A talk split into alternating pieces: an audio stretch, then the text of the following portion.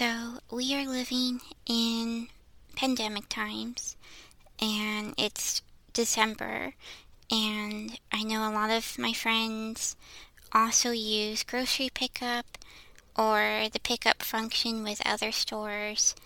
Um, and it's also the holiday season for a lot of people, and a lot of us also have either kids or other family members that we take care of. And so, an easier way that you can get the things that you need but without having to even pick them up is to use Instacart. What's cool is that they can deliver in as little as one hour, and there's a variety of different kinds of stores. And if you go to the show notes of this episode, you can use that link to have a free pickup or delivery, and it also supports this show. So if you're interested, please check it out and enjoy the next episode of Painting in Motion.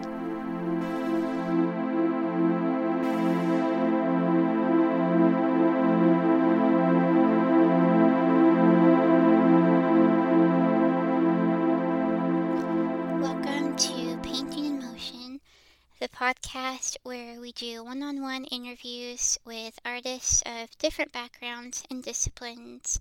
And while talking about their current work, we often explore the works that have influenced them and we highlight a particular artwork as well as a film that has influenced them that has been made by another artist. And today's artist, I'm so excited to share because anytime I read about the work that she's done in an article, or if I've listened to or read an interview with her, I'm always left feeling so excited and also have learned so much from her.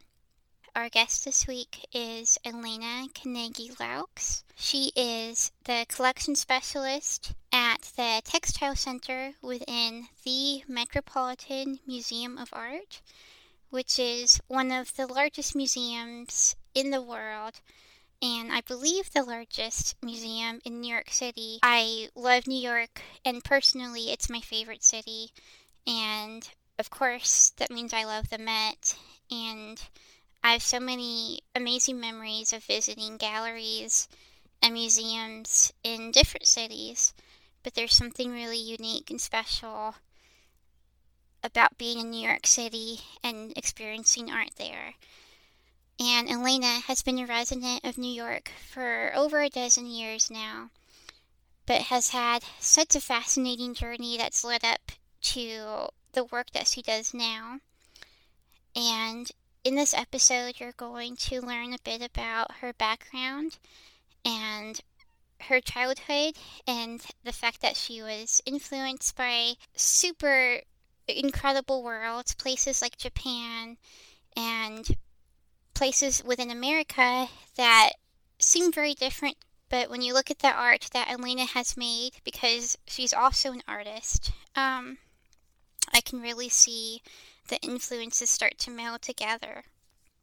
Um, in addition to being an incredibly brilliant historian, and I mean detailed, like to the year, she will tell you such incredible stories that are, of course, historical, so they're true.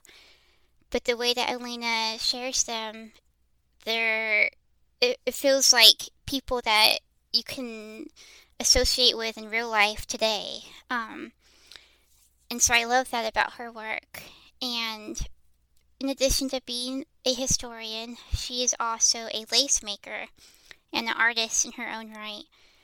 Um, her particular specialty is bobbin lace making, but there is a huge world within lace that I had no idea about.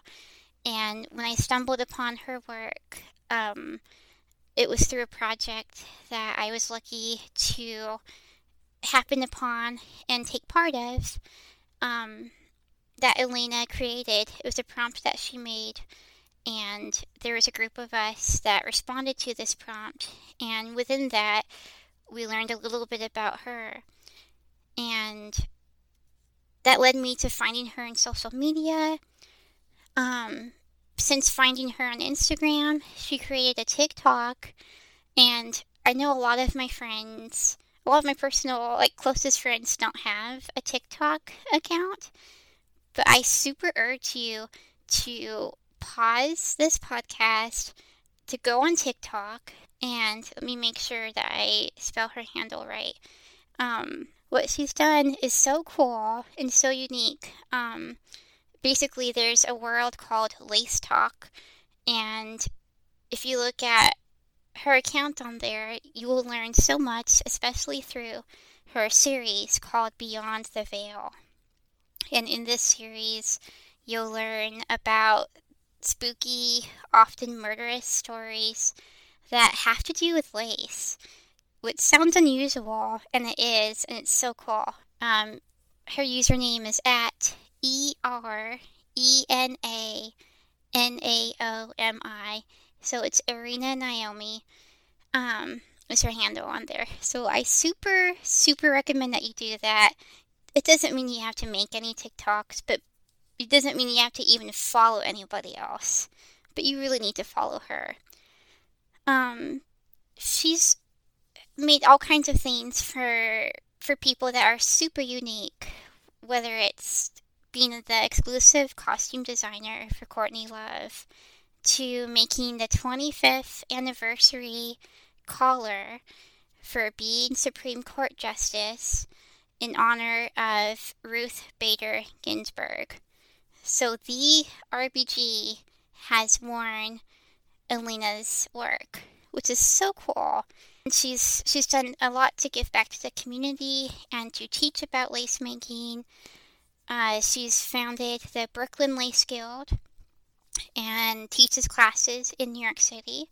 So I know my friends that live in New York, if you're able or have the time to take a class from her, I would totally do it. I think she offers classes that are online as well, so you don't have to be based in New York.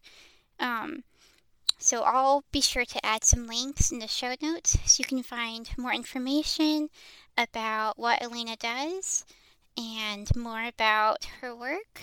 And I hope you enjoy this episode.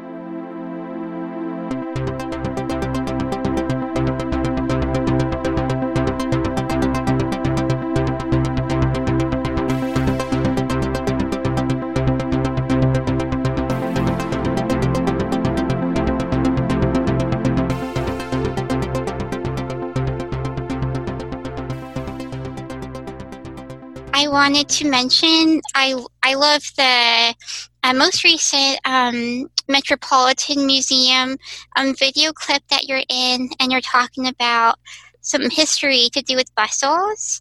Um, I didn't realize the the fact that people would sometimes hide things, including lace within them. So I'm wearing some hidden lace under my outfit. Oh, it's the nice. first time I've dressed up for a podcast. Um, I also have my Vivienne Westwood booties because I feel like I needed to channel because I love, um, I love your style. Um, Thank but, you so much. That's yeah. I love that. I funny enough, I'm wearing my glam loungewear. Oh, wow. I just hang out in my vintage pajamas and bunny slippers. I love the slippers, and that works my for work um, from home attire. well, and it's it's glam, and I feel like glam attire can sometimes, or even more often than not, feel more um, comfortable. Like it's more luxurious in the fabrics. There's just something about the slinkiness of it um, and the rabbits are perfect for your movie pick that we'll talk about later too. Yeah, so thank definitely. you. Um, so I guess I wanted to ask first um, for our listeners. I'd love if you could share um, your title at the Met Museum at the Textile Center and what your specific tasks are because um, I know your title, but I'm not quite sure myself what exactly you get to do. And I know that you're an art historian and an artist yourself. Um, but what is exactly is your role, and what are some of the more um, details you can share about it? Sure. Yeah. So um, at the Met, I am the I work in the Ratti, the Antonio Ratti Textile Center, which is the study and storage facility for the Met's collection of 33,000 textiles from 12 curatorial departments spanning 5,000 years of history. So we are not ourselves a curatorial department, but we um, store many of the textiles in the institution, and we also provide access to textiles in the institution. So for um, oftentimes for classes, student groups, um, researchers, historians, and also hobbyists and people who are just interested in textiles. So, um, my primary responsibility during normal times, not during COVID times, is to supervise viewings of textiles in our collection. So, textiles are very light sensitive and fragile, and they can't be on view for long periods of time in the galleries. Some things are too fragile, in fact, to um, go on view at all. Um, and so, if people need to access them for their research or for their interests, um, they can schedule an appointment to view things at the Antonio Ratti Textile Center, um, which is unfortunately closed right now, but it will be open again hopefully next year.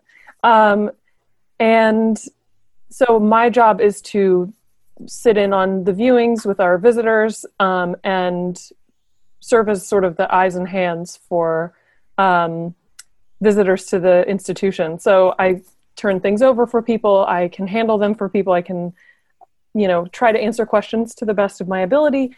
Um, obviously, visitors aren't allowed to touch accessioned art in the museum, so that's that's sort of my role uh, in the institution. Yeah, right. And I I knew there was a, a very big span, um, both of time and just in the amount of objects that are housed there. But I didn't realize quite how large it was. But you said it was 33,000 yes. around. Yeah. That's amazing. Um, and what I love is um, I've listened to a few uh, or read a few interviews where you've talked about the importance of um, history with objects being handmade. And I feel like a lot of people who also like to collect things or own things um, for personal reasons because of the histories of who it belonged to um, can be a big reason of why people might shop vintage or might own antiques. But there's such a deeper level when it comes to something that is handmade on top of that and the time that goes into it. Um, and I was introduced to your work fairly recently through the Muses Escape project, and I loved the project that you came up with. Um, and for people not familiar, um, I believe they pick different artists periodically to kind of create a prompt that's very unique, where community members get to respond to and later critique. Um, and I love the way that you presented that project and the way that you talked about honoring people and honoring um, artists who make fiber work. Um, so, could you talk, I guess, a little bit about the importance of the the makers behind all these textiles, um, both at the museum, but maybe just your personal objects too?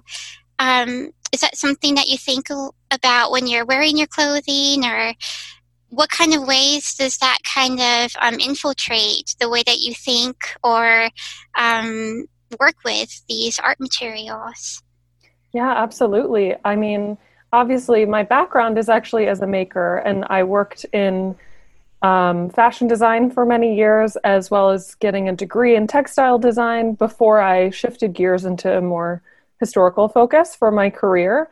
Um, so I always approach things as a maker. I always think about things as a maker, and you know whether it's a historic or modern textile, um, having that experience in making something with your own hands really informs so much about the value of the object and the time that went into it, and it really just it shifts your perspective on looking at the world and on valuing objects. So it's something that I'm I feel really strongly and deeply about is is this sort of you know in this push in the global fashion industry to towards sustainability that um, I think part of the reasons why there's some disconnect with um, of course there's the financial portion where clothing is very expensive and so people out of need end up buying fast fashion. But i think there's also sort of a, a disconnect in understanding how things are made and appreciating the value of that. And so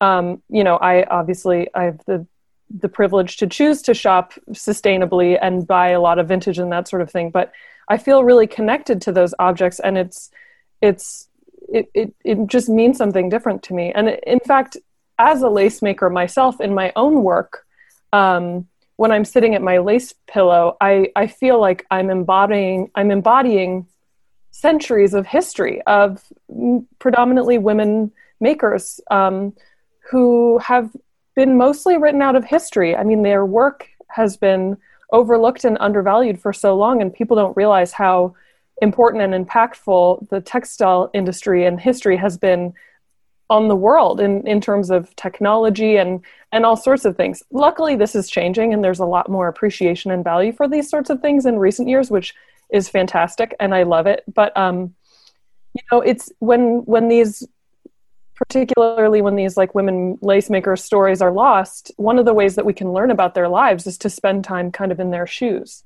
so you know not that i work in a in a dim damp basement for 15 hours a day making lace i'm i am fortunate to have come to this as a hobbyist who is not forced to do this as my profession but you know at least i, I can embody these motions and when i examine a piece of handmade lace I can appreciate, oh my gosh, you know, this much one inch of this lace would have taken me this many hours to just to complete. So I, I can really appreciate wow how much work and skill went into things that I look at.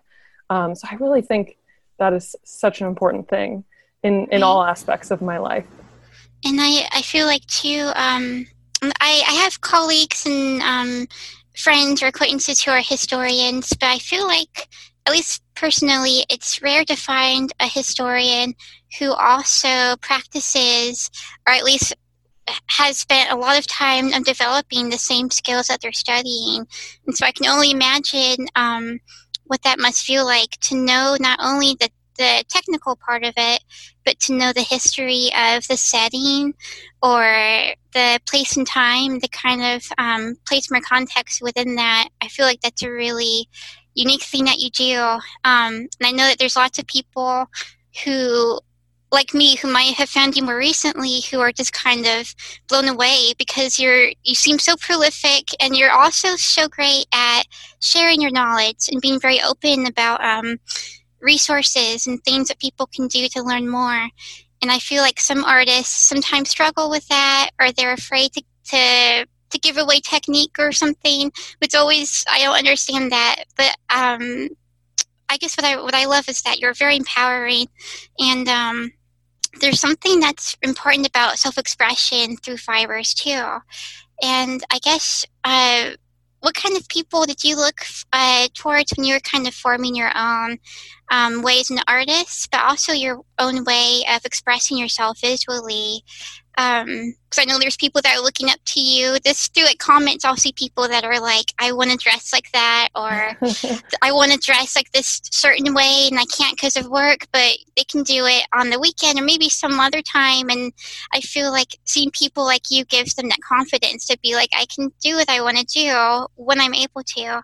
Um, but do you right. have role models that you looked up to or still look up to you know, that's a that's such a great question. Um, I, I feel like first of all, thank you so much. I I really making information about textiles and the things that I'm interested in accessible to a broader audience is absolutely the foundation of everything that I do. And and I have encountered struggles in certain areas to access this information. In many cases, it took me a number of years to find um, an instructor in my area that I could learn lace making techniques from. And while it's not always intentional, they these can be really closed sort of communities to break into, um, or that are difficult to access. So that's why I've taken everything online onto social media, specifically because I want so, anyone out there who is interested in learning about these things to be able to find them and to have resources for that.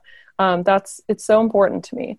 Um, you know, history history to so many kids i think in school seems like such a boring topic. Um, but it's not. It's so it's fascinating. It's thrilling. It's rich. It's heartbreaking. It's horrible. It's amazing. It, it, it's the story of you know of all of us and how we are here today. And it's so important for us to examine continually our history and re-examine it. Um, and i think the problem is that it's sometimes just not packaged in an interesting way. So my goal is to give these bite-sized tidbits of information you know on social media on instagram or on tiktok and and to jazz it up a little bit um, because i know that it's interesting and that people will find it that way. And and yeah so it's it's that's been really exciting to be able to share that. But as far as people that i look up to i mean in my career i've had some absolutely wonderful mentors that have been invaluable both in in the institution at the met and outside um, but as an artist that's a, that's such a great question um, i feel like my first um, foray into the art world and the people that I looked up to were the handmakers in the Amish and Mennonite community that my grandparents on both sides come from. Um, and I grew up kind of with a needle and thread in hand, learning how to embroider, and that was just what girls did. And you know, really, embroidery skills are so important for fine motor skills. Everyone should learn how to sew and embroider. It's just it's just a good skill to have. Um, and I, I looked up to the women around me in my family in my community who were very self-sustaining in this way they produced a lot of the things that they needed and didn't necessarily even rely on things like electricity or you know all these things that i have fully embraced clearly um, and then uh, additionally um, i always go back to my childhood because i feel like it was so formative for me and it explains a lot about how i got to be this person but um, I also lived for a time in Tokyo. My mom was born there and grew up there, and my grandparents were missionaries to Japan in the 50s. Um, they were not missionaries any longer when I lived there, um, nor was my mom, but she continued to live there as an adult with me and my family and um, had a job in Tokyo during my junior high and high school years. So I was there back and forth from the US and just the sort of the whole fashion scene of people that, as you say, um, were not able to dress how they wanted during the week because we all had uniforms in school. I went to public school too, and I had uniforms. So we had this sort of, and at the time, actually, we went to school six days a week. So Sunday was your only day off. They they abolished this, of course, the year after I graduated. No. so or something like that. It was like right, right after I left. Um, they they made it a five day week, which is a relief because six days of school is That's too, too much. much. Yeah. no. but um so really that's why this fashion scene in harajuku that so many people are familiar with across the pond and beyond um, that's how it evolved is that all these kids kind of with pent up fashion energy um, had to get it all out in one go on on Sundays and dress up. And it, and it was not reliant at all on like having money or access to brands or you know now things have changed a, bit for sure. But at the time you know in the late 90s early 2000s it was it was way more about your individual creativity and what you could do with whatever you had lying around. So it was it was very uh, accessible and really um, a great form of self-expression. So that was a huge influence on me. And then creatively oh my gosh it's there's been so many artists. I the the the fiber art and textile art community and world has just been exploding in recent years which is so great and so timely and um, overdue long overdue.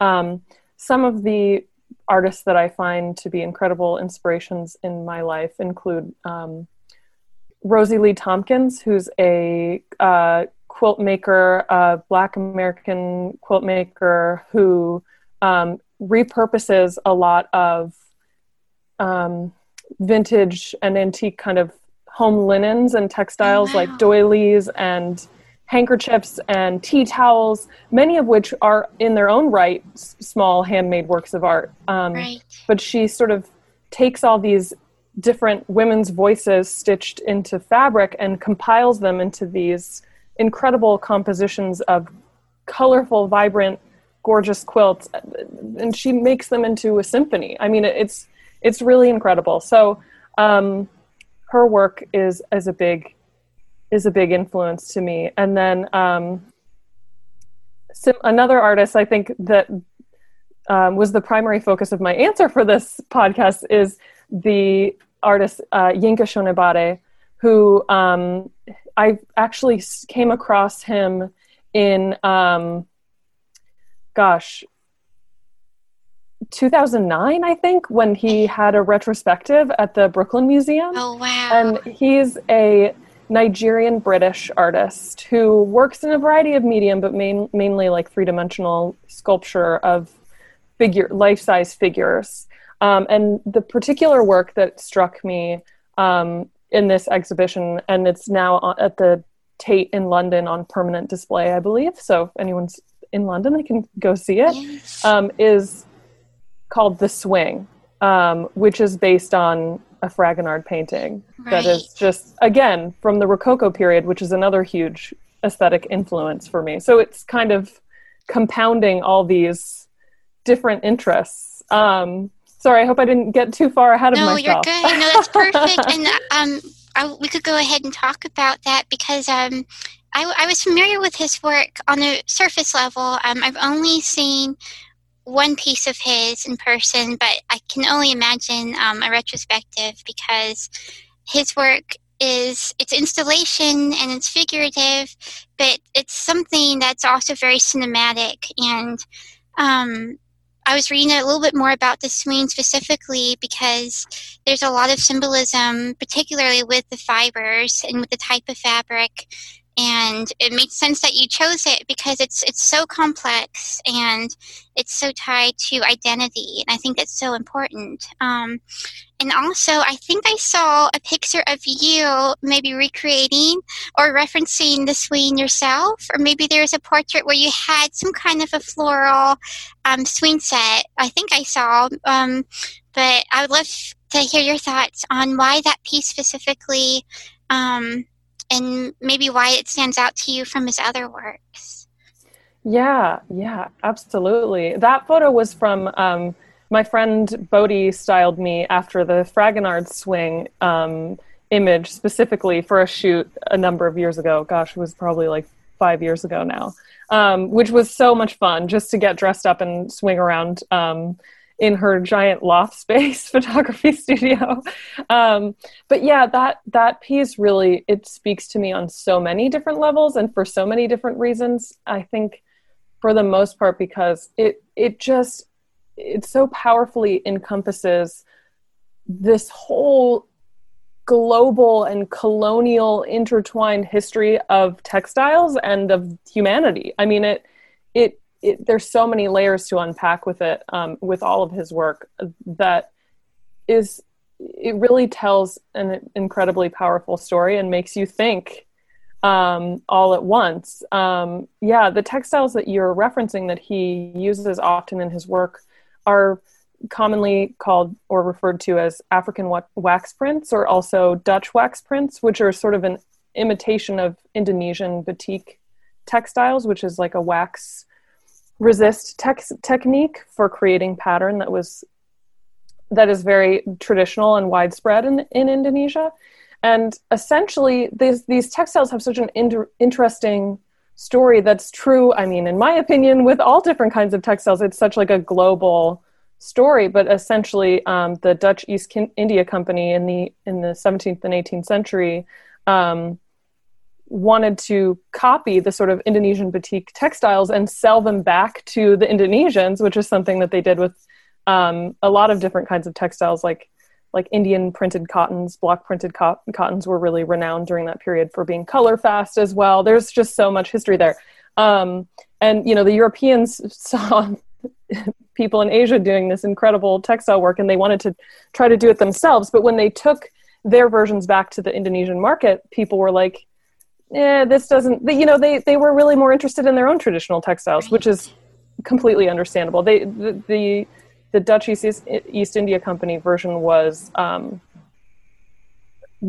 I think it had cracks in the wax or something like that in the printing technique, and they, they didn't they didn't like it aesthetically. But it's this very colorful and vibrant narrative type of printed cotton. Um, but then they decided to take it to um, Western Africa, um, and it was very popular there. And now it has become this seen as this sort of, you know, obviously Africa is a large and diverse continent, but it's become sort of this Pan African textile, um, and it has this really, really in depth, complicated history. Obviously, Dutch East India Company were involved in horrific colonization. You know, it's it, it's as with all textile history, it's so complicated, but um, that's why this work of art is so powerful because it brings up all of these issues in this history um, so so beautifully. Uh, and the the headless quality, which comes up with his work a lot too. Um, I didn't realize until the seeing this piece how political it was with the the connection between the rococo type of clothing and then the the aristocracy of people being um, sent to the guillotine and there's almost a violence to his piece even though it still has its romantic quality too um, so I, I love that because it it's he's so um, honest and he's so um, visceral with his work. He's able to really kind of create a scene that's so um, evocative of both present time and the times that he's referencing to at the same time. Um, but I don't know, and, and, I feel like with your work too, um, you're you're very vocal, and so far everyone I've been interviewing has been um, very active with social activism and with um, doing what they can to just talk about things and to give back to imp- important um, organizations and protesting. Um, so, I guess could you talk about the importance of protest, maybe both in the work that you look up to, but also in your own presence that you have online? Well, I will say that you know any any amount that I've done or participated in ne- never feels like enough, nor should it. You know, there's there's no um, there's no perfect way to to do this or to to participate and call yourself an ally. It's it's an ongoing process. So i don't i don't refer to myself that way or think of myself as particularly an, an activist or anything. It's just things that i care about and that it's in, in, intrinsic to existing in the world and caring about other people. I mean it's it to me it's so basic. It's like i don't want to see other human beings suffer at the hand of you know a, a group that perhaps like a demographic that i'm part of in this country you know as as a white american person. It's very complicated. Um so yeah that's that's such a great question. I i definitely am drawn to works that have that inherent um sort of political power and strength to them although um yeah i'm not you know that's that's such a tough question actually because i don't think of my own work in that way but at the same time advocating for this historical technique um, that was predominantly done by women um, and that has been traditionally undervalued and left out of the art historical canon is is in its own way a form of activism because I am really passionate about um, people's voices not being spoken over and everyone's stories being told and not just having the sort of 18th century European white male painters of the world represented as much as I love them too. It's just there's room for everyone. And so I think just wanting to listen and wanting to make sure that these underrepresented voices are heard that's that's really important but right. yeah i agree it's i feel like it's something that um that it, it's, it should be basic and it should be something that we at least think about or talk about every day. And it's it's hard to pinpoint um, like what helps and what doesn't. I, I know this again through your videos um, even on tiktok it's it's powerful because something like the harry styles cover and the fact that that was something that is still controversial blows my mind but i love that you're able to discuss it again from a historical perspective um, and to, to talk about something like that makes such a difference. Um, I have a son who loves to wear, or he used to wear lots of um, glittery things, and he had a, a glittery Minnie Mouse T-shirt that he loved. And there was a boy at school who was repeating things that he heard from home, and he didn't wear it after that in public. He only wears it at home. Um, and Harry Styles, in particular, I have a friend who has a son who dresses very femme, and he he's super into. He's I'll have to show him your stuff because he's he has his own uh, sewing machine.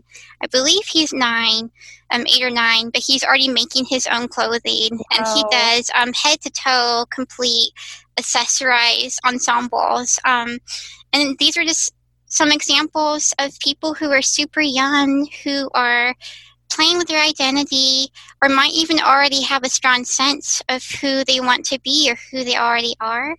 And again, to see an example of someone who is talking about it and who is giving that empowerment by by setting that example is really um, it's it's really important. So I think it does a lot and it's it's hard when you're the person I think making it and to know like what other reactions are sometimes. Um, but I, I love that about your videos. I also love um, your Beyond the Veil series. It's so cool, and it's so cool that you're taking lace and you're talking about it in this context that's more. Um, it's it's very narrative, and you have this ongoing theme with it.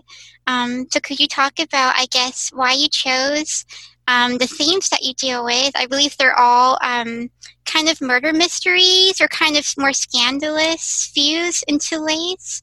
Um, but how would you describe the way you arrived at that series?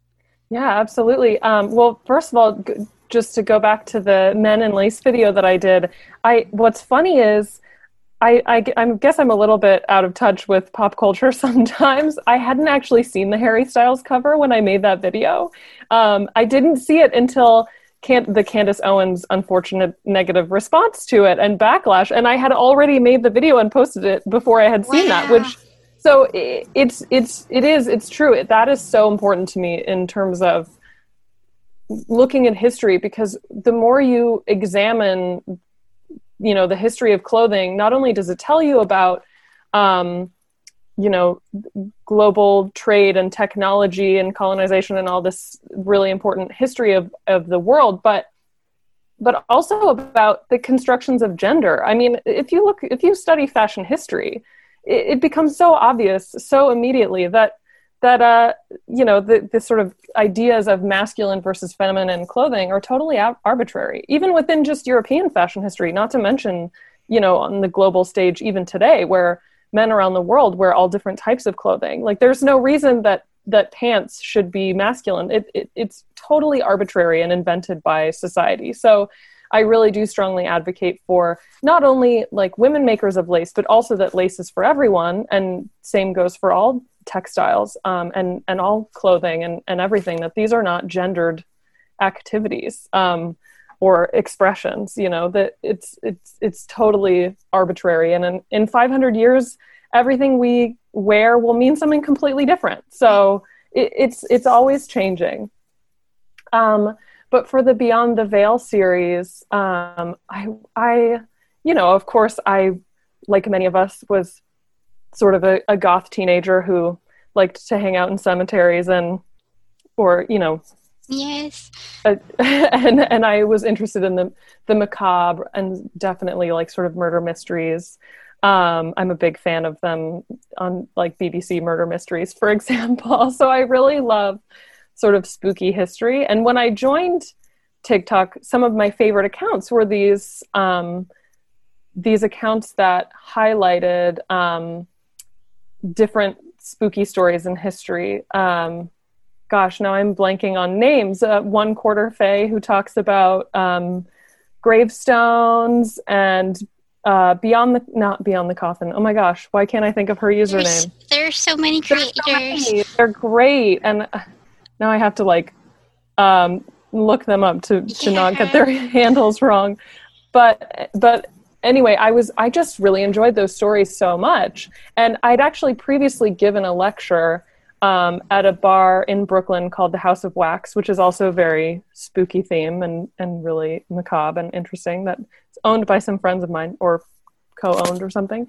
Um, not sure exactly, but um, they they had me teach a bobbin lace class there, and I also followed it with a lecture called Lace and Death, where I just I had collected all these stories through history that um, examined the intersection of lace and death. You know, a lot of people immediately think of mourning, Victorian mourning, like hair jewelry and like black lace veils and this sort of thing. But there's actually a there's actually a whole lot more beyond it, like the smuggling not only in bustles but also in coffins. And you know people were really really interested in lace to the degree that they would dig it out of graves. You know it's it's hard for us to imagine now that something would be that valuable that people would you know practically die for it. It, it it's it was just really valued in such a different way. So i just i knew that those stories were so fascinating to me and i i thought that they would resonate with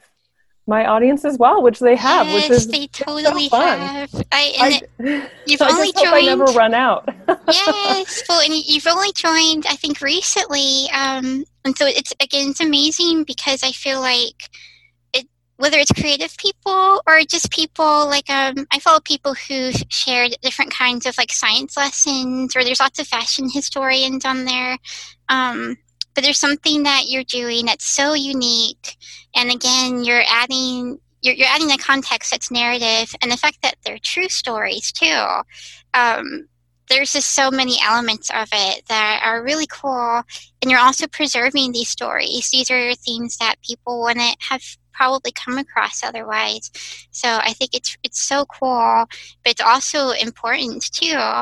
Um, so i really love it. And I guess I, I, would love to talk a little bit about your actual work. And I, I, know that as a historian and as someone that works at one of the largest museums of the world or at a center within, um, something like lace I know is so time consuming, but you still managed to make things. Um, and you made something for uh, Ruth Bader Ginsburg, which is yes. so amazing.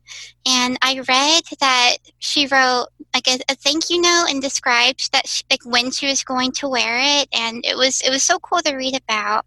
Um, and our listeners can read more about this. I believe it's in Vogue. They posted an article or Teen Vogue. Teen Vogue, yeah, that's right. Mm-hmm. Um, so what was what has it been like um, since then, and since uh, making that for her, and were you able to kind of have a, I guess like a direct response from like the people that work with her as far as her reaction to the collar, or what was it like after you were able to make it and send it off to her?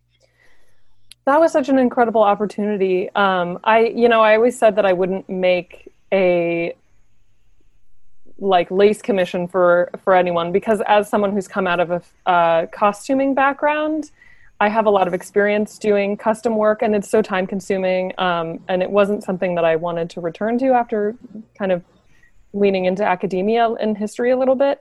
Um, but of course, this was an opportunity that I absolutely couldn't turn down. It was a once in a lifetime opportunity. And if I never make any lace again, that's probably fine because I don't think I can top this experience. But um, it was really incredible to to be able to make something that is a piece of history and to honor such an important figure as Justice Ginsburg. Um, so I, you know, I dedicated many hours to it, and it was really an honor to pass it off to her. And yes, I did. I received a little note through um, email through Columbia Law School, who commissioned the collar, and essentially. Um,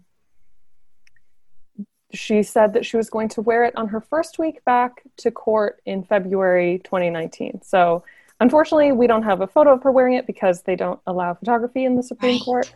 Um, but that's okay. I, it's it's enough for me to know that she owned it and she wore it, and that is something that I will always treasure knowing. Um, so may her memory be a blessing. Um, yes, it's it's so amazing, and I think it's um, it's it's something that's it's it's historical, but it's also on a on a personal level with everything that's happened this year. Um, and to have someone like that that we've lost, I, I can't imagine what it's like to be part of um, that history in some way. Um, have there been other people that have now been trying to commission you, or have there been like things like that happening happening more since that has happened, or is that kind of more at a distance? Well, I admit I do get a lot of comments and questions on social media from people asking if I sell my lace, and and the answer is no. And the reason is that I just don't have time. I, I you know, the, that's the one thing I lament is that I, I, as much as I love all of my work in history outside of the museum, I, I um, lecture frequently. I gave a lecture yesterday for the Association of Dress Historians. So I also teach bobbin lace classes. I'm teaching this weekend. So it's really become a seven day a week endeavor um, as to to be sort of a virtual lace person. I think I'm surprised how busy I've remained during this pandemic right. year, but now we have more access and opportunity to connect with each other. So that's, I guess, the the one silver lining of you know obviously horrible, right, stressful year. But um, yeah, uh, Oh my gosh, now I've lost my train of thought. I apologize. Oh no, you're good. Um, and I went into, and I guess I can segue into um, your film pick for this uh, episode because um, when I think about again the work that you've shared, both um, whether it's in photos or talking about, um, in your instance, mostly bobbin lace, um, you're you're able to show us a glimpse of just how at least to me, it's, it looks so complex, but also this looks so incredible of a process because you're working with a pillow, you're working with, I guess, are they bobbins, like the lawn wooden um, yes. um, pieces, and mm-hmm. there's the multiple threads, and, and of course the you're you're you're living like a painting. You have such an incredible sense of fashion as you're working. Thank and you. so the the film that you picked, like it, it just it, it, made perfect sense to me. Um, but you chose to talk about um, the Alice um, rendition from 1988 by Jan Svankmajer. And it's been years since I've seen it. I think I'd only seen parts of it. So I was revisiting it the other night. Um, and there were parts of it that were funnier than I remembered, and also parts of it that were even scarier than I remembered. And I love that mixture. So, could you talk um, about why you're drawn to that film and maybe um, just different aspects of it that kind of resonate with you. Yeah, absolutely. The, the you know the original Lewis Carroll's his book Alice's Adventures in Wonderland has always been a favorite of mine as well. And there's and there's something very dark and unsettling about it that isn't quite captured as much as I love the Disney animated version it's not quite captured in in the Alice in Wonderland that we grew up with. Um, it's it's there's something much more sinister about it, and I and I really feel that Jan Svankmajer managed to capture that in his version of Alice. Just the he captured the mood so spectacularly, and and I love his use of you know this sort of analog method of stop motion using taxidermied animals. And yes. you know when alice shrinks down she's this victorian doll which you know i also collected dolls for many years. So that is another interest of mine that overlaps here. And i just aesthetically i really have connected with it in a strong way. I think i first saw it probably around 15 years ago. Maybe an ex of mine showed it to me. I can't even remember because it's just been one of my favorite things for a long time. But um, I Czech cinema from that time period and, and earlier, like 60s Czech movies as well. They, they just have this incredibly strange magic to them. And it's, it's just always a favorite uh, genre for me. So I really feel like he he has such an interesting and specific universe that um, he's able to capture that I just I really connect with. And the the fact that there is such a handmade quality, which like you're saying, films that are from those eras, they're automatically more handmade anyway. But then right. because he chose processes like stop motion and the way that it's integrated and the choices that he made are so unusual. Um, so I, f- I feel like it, it's something that's so it's so poignant and it, it really works well for the story because like you say the story is a lot darker and stranger than most kid movies let alone um, like the disney version which i also love too but um, there's something about the darkness that's that's really important and, and seeing a, a, a child actor that's not being treated in a way that's really cutesy but like Absolutely. kids in real life have temper tantrums or they have problems they go through and I, I understand it makes people uncomfortable, but also like that's just how it is. And we all have memories that aren't the best from childhood, even if you have amazing childhoods.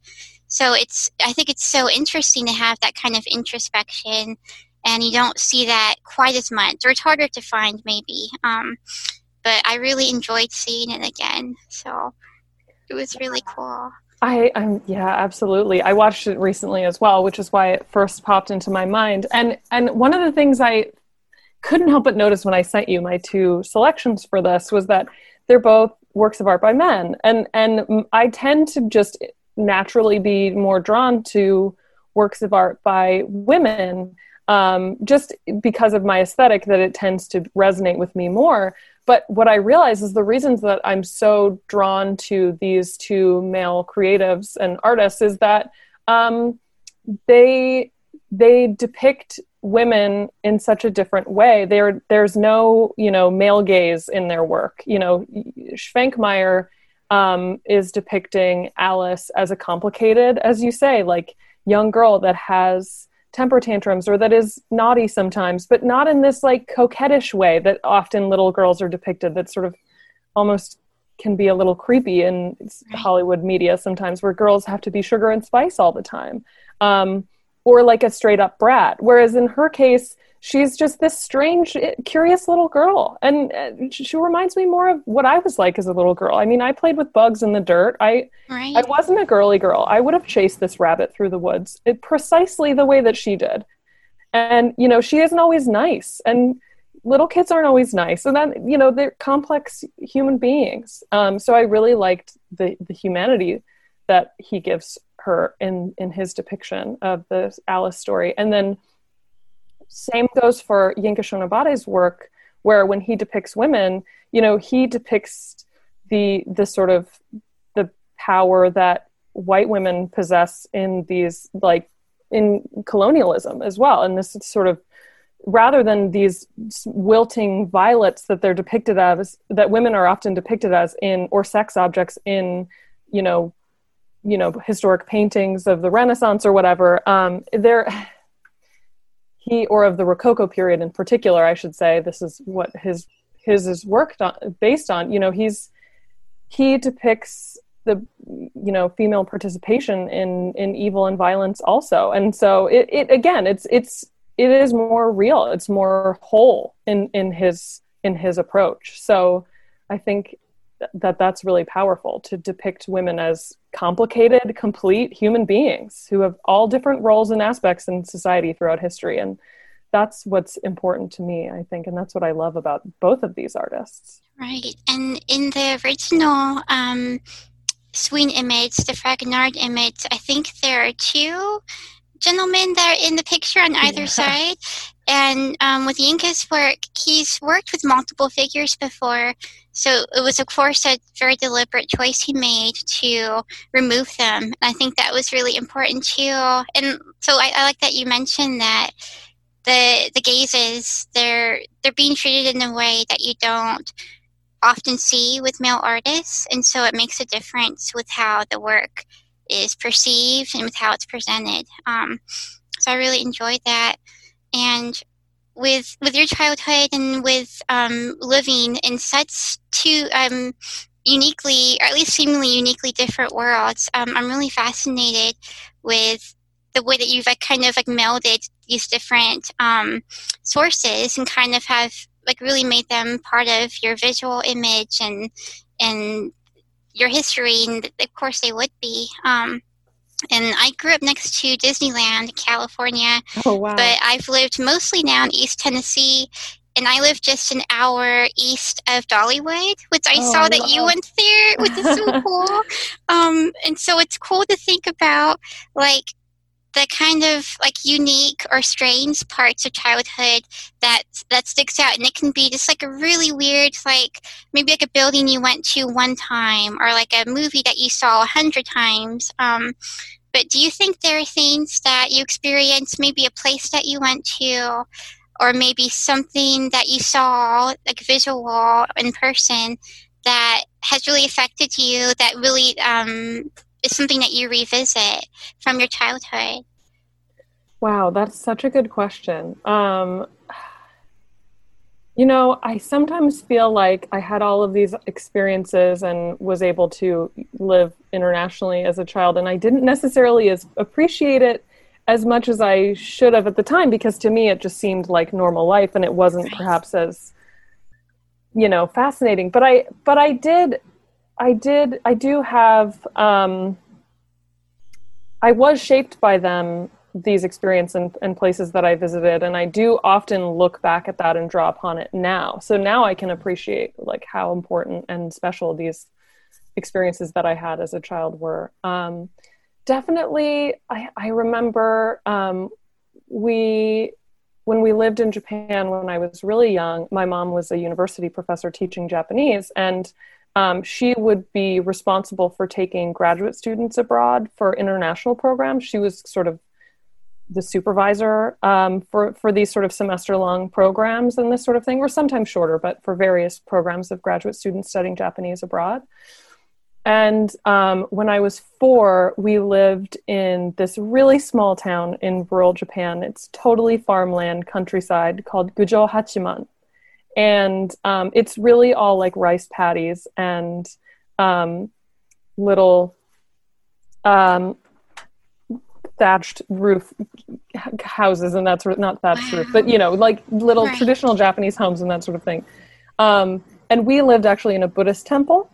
Um, so wow. that I remember specifically having to pray with the monks before dinner for like an, or they would chant for like what felt like hours as a four year old, um, but which now obviously I recognize is probably only a few minutes. Um, but I was very impatient and wanted to eat because I was four. Yes. um, but I also remember the grandmother because the um, the Buddhist temple was uh, run by a family that you know basically cooked food and cared for the grounds and that sort of thing, took care of the facilities and.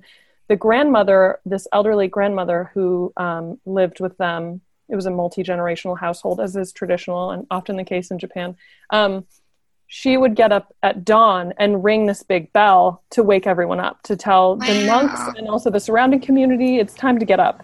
And I remember getting up with her in the morning sometimes because I wanted to ring the bell. And I was only four, so I'm sure I didn't have the strength and she probably helped me. But I remember she allowed me to get up with her at like five in the morning once oh, and wow. ring the bell to like wake the community. And that that experience has always resonated with me. There's so many little memories. My sister is actually sort of our memory keeper in our family. She has a better memory than me and my mom, so she'll be like, "Oh, I remember all these details," and oh, cool. remind us of things. But um, yeah, that experience was was really formative for me. Um, I think the ability to grow up in in multiple different cultures, not just Japanese culture versus American culture, but also within the U.S. to to you know the the Amish and Mennonite community are their own isolated and separate or distinct culture from maybe the more mainstream U.S. Um, so to, I I sort of have always straddled multiple worlds in my life, and I still and I feel like that's why I've been able to navigate perhaps this straddling this very modern um, world of fashion and social media and technology and the digital sphere while simultaneously encompassing this historical um, lace making and textile history kind of sphere, which in many cases the lace community is totally offline. And, you know, on my travels, many people don't have the internet or aren't interested in social media. And that's why it can be kind of difficult to find to connect with the community. But it really does feel like I bridge these two totally different worlds, but to me, they overlap. You know, I, I find where they overlap, and, and that's where I sort of exist. Right. and I think, um, and again, just from revisiting um, different interviews I found with you, um, you've, you've traveled extensively too. And I do feel like, even though, of course, living in different places, the time, the amount of time that you spend somewhere is hugely important. But when I when I find myself traveling somewhere that's diff- very different from what I'm used to, even if it's just for like a month or for two weeks, um, it just punctuates your time and it really stands out because it's so unique from other experiences. Um, and I know, and I know we're probably getting close. I don't want to take up too much of your time, but I, I would love to ask you, I guess, of the many countries you went to study with different lace makers and different lace schools and um, kind of traversing multiple languages too. Um, what are some places that and this might be a terrible question that, No, that might stand no out as your do you have um, a particular place that you would like to revisit or have you revisited some of these places um, or is there a place that you haven't been that you're dying to go to study lace Absolutely. Oh my gosh, so many of both both of the both places I've been and would like to go. Um, yeah, I I was very lucky to get a grant in 2015 to to fund my travel for four months. Otherwise, I never could have done something like that on my own. So that was really an incredible experience, and it totally transformed my life and shaped my career. So I'm so grateful that I had that opportunity. Um, I, since my travels, when I went to 14 different countries, I studied in seven of them. So some of them were just sort of stopovers or didn't have schools specifically that I was studying at, but I was just visiting. But I traveled basically from Croatia to Belgium and England. So from east to west, um, northwest. And I, I've been back since to Belgium to Bruges for a congress, uh, the World Lace Congress in, in Bruges in 2018 now. My gosh, it was two years ago already. Um, so I went back there again to take more classes, which was fabulous. And then I also returned to Le Puy-en-Velay in France, which is a medieval village um, where they've been making lace for five centuries. It's it's phenomenal. It's one of my favorite places in the world. They have great food. Um, and great lace and great people. yes. Um, so I've been back there. Another place that I'd like to go back to again that's been a while. I've been twice um, again for lace, but I haven't been since my trip in 2015. Is to Burano Island off of Venice in Italy. It's just such a special and magical place. Um, it's a been a lace making community um, for again centuries, and it's it's just spectacularly colorful and beautiful. And I have studied there as well and i would love to go back and reconnect with my teacher and with at the museum take take another visit and another tour. So hopefully that'll be safe to do again in the future. And then um, particularly eastern europe is is a part of the world that i really enjoy exploring and spending time in. So i've been to slovenia several times to study lace. It was the first place i learned. And i've also been to croatia to study lace. But um, I, I really dream of traveling to Hungary. They have I've visited for a day trip, but I haven't really spent much time there. Um, there's a small community Halas that does needle lace that I'd love to learn, um, and many other countries. But um, there's a lace conference again next year that's in Estonia, and it's in August. And I'm like, you know, unlikely, but I it would be a dream come true if I were able to travel by then. So fingers crossed.